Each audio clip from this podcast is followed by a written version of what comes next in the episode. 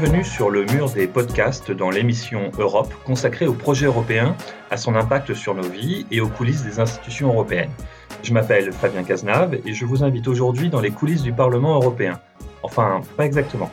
C'est plutôt notre invité du jour qui va le faire. Noé Debré, bonjour. Bonjour. Vous êtes le créateur et le co-auteur de la série Parlement, disponible sur France.tv. Il s'agit d'une série de 10 épisodes de 20 minutes, une série euh, pleine d'humour qui est parfaite pour tous ceux qui veulent découvrir l'envers du décor du travail des députés européens. Est-ce que vous pourriez, s'il vous plaît, nous donner le synopsis de la série? De quoi, de quoi ça cause? Le Parlement raconte euh, l'histoire de Samy, un assistant parlementaire français fraîchement débarqué à Bruxelles, euh, complètement égaré dans les institutions et qui va commettre une, une faute professionnelle majeure dès son premier jour et euh, voilà, cette faute professionnelle va le catapulter dans des, dans des aventures au sein du Parlement et euh, va l'obliger à, faire ses armes très vite. Alors, vous parlez de faute professionnelle. Euh, en gros, il obtient du boulot pour son député, qui n'a pas tellement envie de, de bosser, qui a l'air d'être plutôt dans une planque de son côté, mais lui, il a envie de bien faire. Oui, enfin, c'est pas, c'est pas ça la faute professionnelle. La faute professionnelle, c'est quand, en fait, effectivement, au, cours du premier épisode, il accepte, enfin, il, il se porte volontaire euh, sans bien comprendre euh, comment pour euh, que son député s'occupe d'un rapport en commission. Et, et la faute qu'il va faire, c'est qu'il va introduire dans ce rapport des amendements qui proviennent d'un lobby, du lobby de la pêche. Et, et ça, c'est une faute extrêmement grave à Bruxelles. Et il va être, il va être découvert et ça va, ça va l'obliger à, à faire amende honorable. Alors, on rappelle rapidement que le Parlement européen, au sein des institutions européennes, c'est celui qui représente les intérêts des citoyens face au Conseil qui défend les intérêts des États et la Commission qui est là pour défendre le respect des traités européens et de l'intérêt général.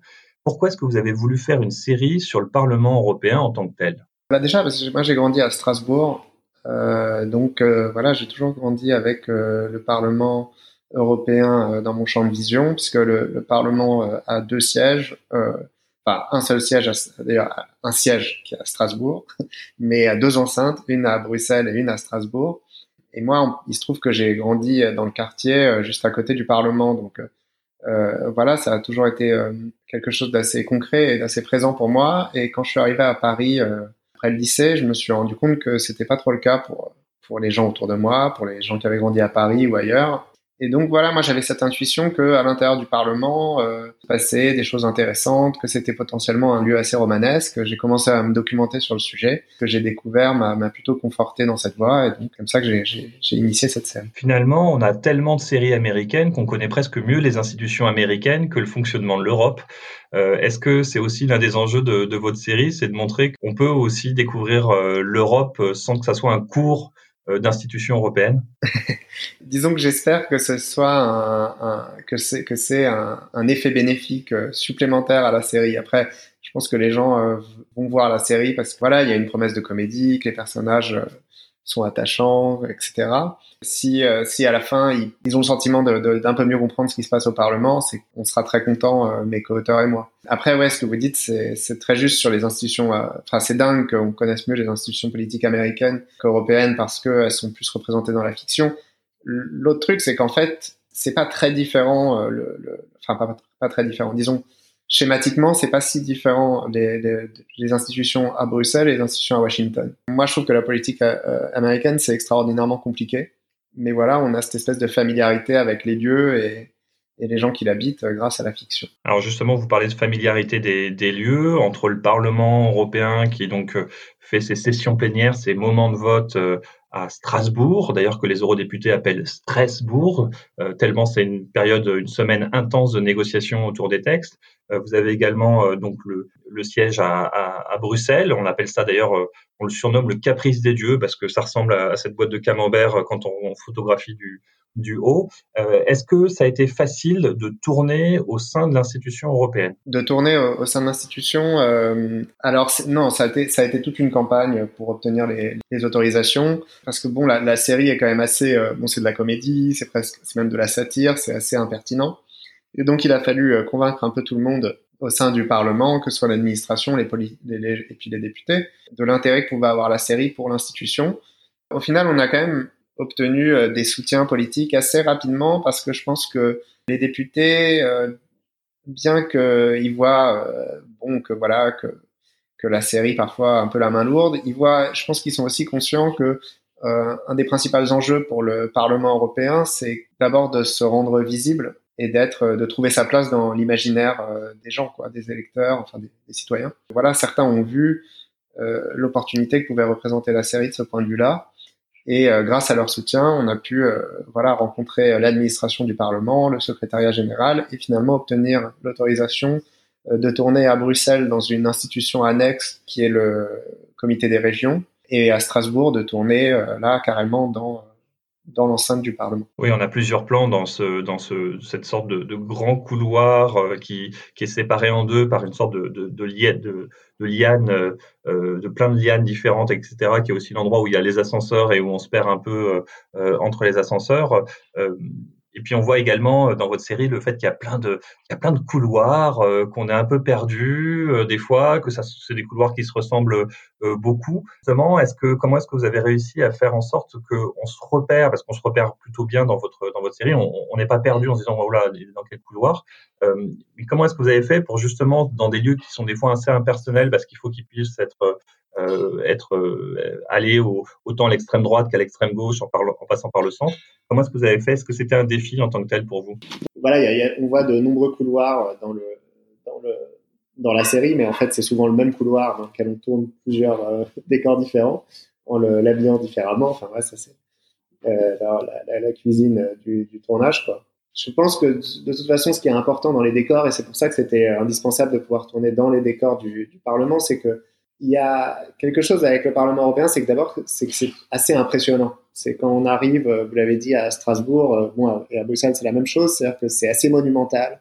Bon, il y a beaucoup de monde, et, euh, en fait, c'est quand même, on, parle d'une institution démocratique qui est censée représenter 500 millions de personnes, donc c'est, massif, quoi. Et ça, c'était voilà, c'était une raison pour laquelle on ne pouvait tourner nulle part ailleurs qu'au Parlement européen, parce que jamais on n'aurait eu les moyens de reproduire ça. Et même si on avait essayé de le tourner ailleurs, on n'aurait pas pu trouver de décor comparable en fait. Voilà en quoi je pense que la série n'aurait pas pu se faire si on n'avait pas eu euh, l'opportunité de, de, tourner euh, dans les lieux. Alors, il s'agit d'une coproduction européenne entre la France, la Belgique et l'Allemagne, avec un casting international. Euh, on a, je vais donner quelques noms pour que les gens euh, euh, sachent de qui on parle. On a Xavier Lacaille qui joue le rôle de Samy, là, donc le personnage principal. Euh, Philippe Duquesne, un ancien des Déchiens qui campe un eurodéputé un peu cossard, euh, euh, mais qui négocie pas mal quand même dans son coin. On a également des acteurs non français comme Christian Paul qui a eu des, des nombreux prix en Allemagne aux États-Unis, ou encore Lucas Englander qui qu'on a récemment vu dans la, la série The Witcher. D'ailleurs, le, le, changement est totalement différent, on le reconnaît pas. Euh, c'est assez, il est complètement fou en fait cet acteur, c'est assez agréable à voir. C'est l'un de mes personnages préférés, je l'avoue.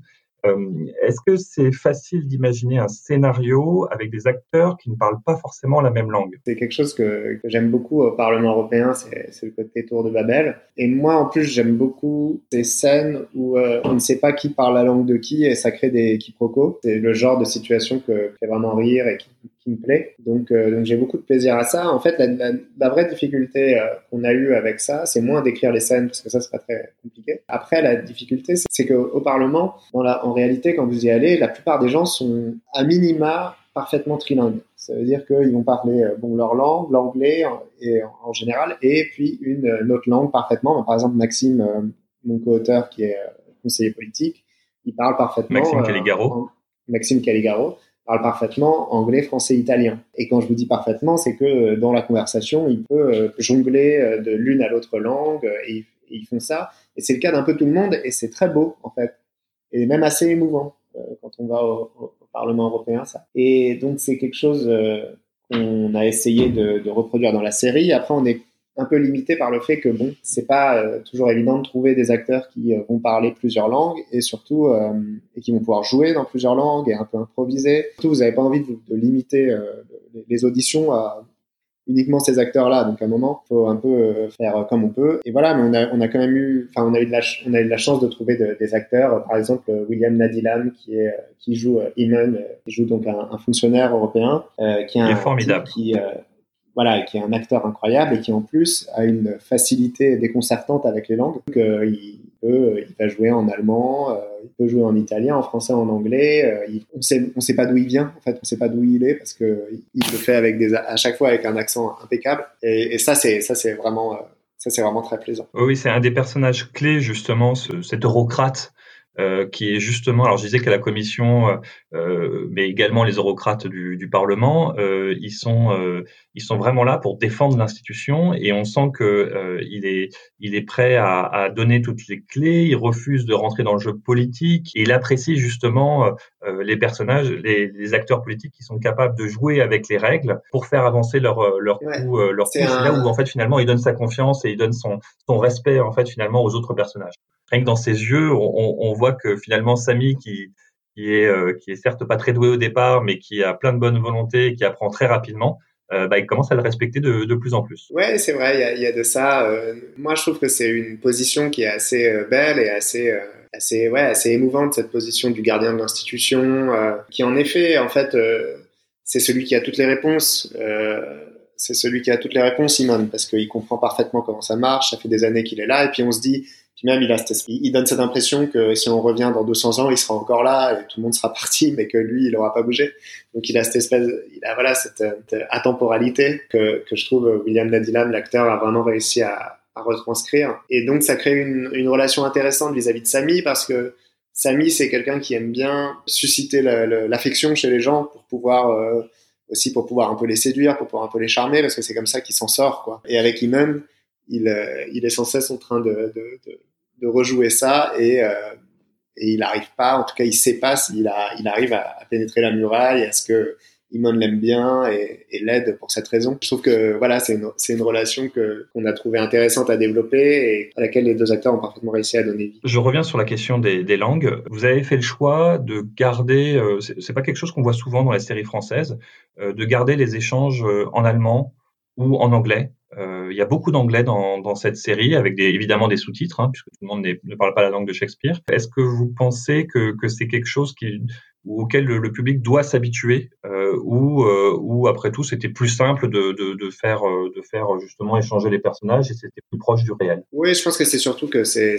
une, histoire de réalisme. Je comprendrais pas qu'on fasse une série euh, dans les institutions européennes où tout le monde parlait français parce que, enfin, ce serait vraiment à côté de la plaque. Et moi, je trouve que c'est intéressant euh, esthétiquement et narrativement d'avoir euh, plusieurs langues et donc euh, euh d'être obligé de passer de, de, de l'une à l'autre. Après, euh, c'est sûr que ça peut être un, un, obstacle pour le public, mais je, bon voilà, moi j'ai tendance à penser que si les gens ont fait le chemin pour se dire, allez, je vais essayer de regarder une série qui se passe dans les institutions européennes, je pense qu'ils sont capables de, de dépasser la question des sous-titres et et de se laisser embarquer. Alors rappelons que cette série est vraiment ouverte à même ceux qui ne sont pas dans les affaires européennes. Moi, je baigne dedans parce que c'est mon métier en tant que journaliste à Ouest France sur les questions européennes.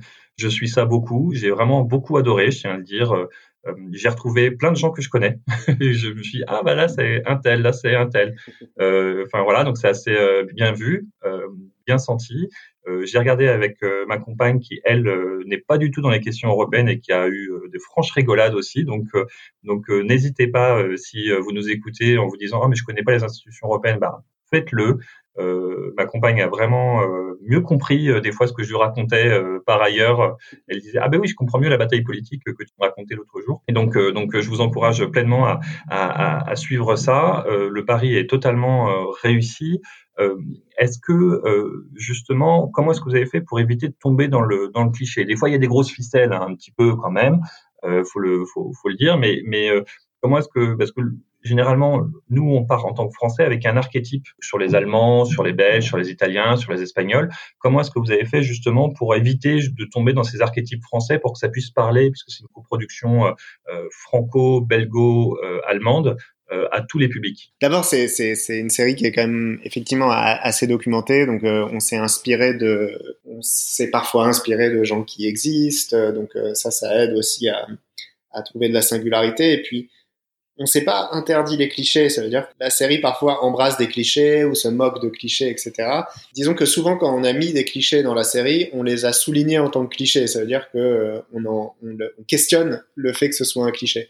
Donc parfois parce que quand même, euh, faut dire qu'on fait beaucoup de blagues sur les Allemands dans, la série, mais souvent le personnage de l'Allemand va contester le fait qu'on fasse cette blague-là sur lui. Donc ça a été notre petite technique pour pouvoir à la fois, on a un peu cherché à avoir le beurre et l'argent du beurre là-dessus, c'est-à-dire qu'à la fois on a la satisfaction de, de comme ça de s'amuser des, des, des, traits euh, de, de, des différentes nationalités et en même temps on questionne ce genre de discours et, on, et voilà on, on, on, prend de la distance. Alors j'ai une dernière question, est-ce qu'il y aura une saison 2 Eh ben euh, on en parle. Euh, on en parle. Faut que les, les... alors après si euh, si les spectateurs, euh, s'il y a des spectateurs auxquels la série a plu, faut pas qu'ils hésitent à aller sur euh, sur Facebook ou Twitter et d'interpeller France TV pour réclamer une saison 2, mais ça a l'air d'être parti bien parti pour. Ben, c'est une formidable nouvelle. Euh, Est-ce que vous auriez un dernier message à, à, à dire à nos auditeurs euh, qui nous écoutent sur le mur des podcasts de West France? Euh, Qu'est-ce que vous voudriez que qui pourquoi est-ce qu'ils doivent regarder cette série? Il faut qu'ils, enfin, pourquoi est-ce qu'il faudrait la regarder? En tout cas, euh, moi, ce que je dis, c'est, euh, c'est aller regarder euh, tous les trois premières minutes et euh, voilà, et voyez si vous avez envie de rester. Il y a, je, je, je, crois que la série, j'espère que la série se, se vend d'elle-même. Bon, voilà, c'est, effectivement, c'est un sujet qui est assez, assez âpre de prime abord, mais qui, je crois, enfin moi en tout cas, me passionne. Je crois que la série lui rend bien justice. En tous les cas, merci beaucoup Noé Debré d'avoir passé du temps avec nous pour nous parler de cette série. Effectivement, on sent que vous avez apprécié et j'encourage encore nos auditeurs à aller sur France.tv. Vous tapez dans la barre de recherche Parlement et vous tomberez sur cette formidable série de 10 épisodes pour la saison 1 et on espère donc qu'il y aura une saison 2. Merci beaucoup, au revoir et à bientôt.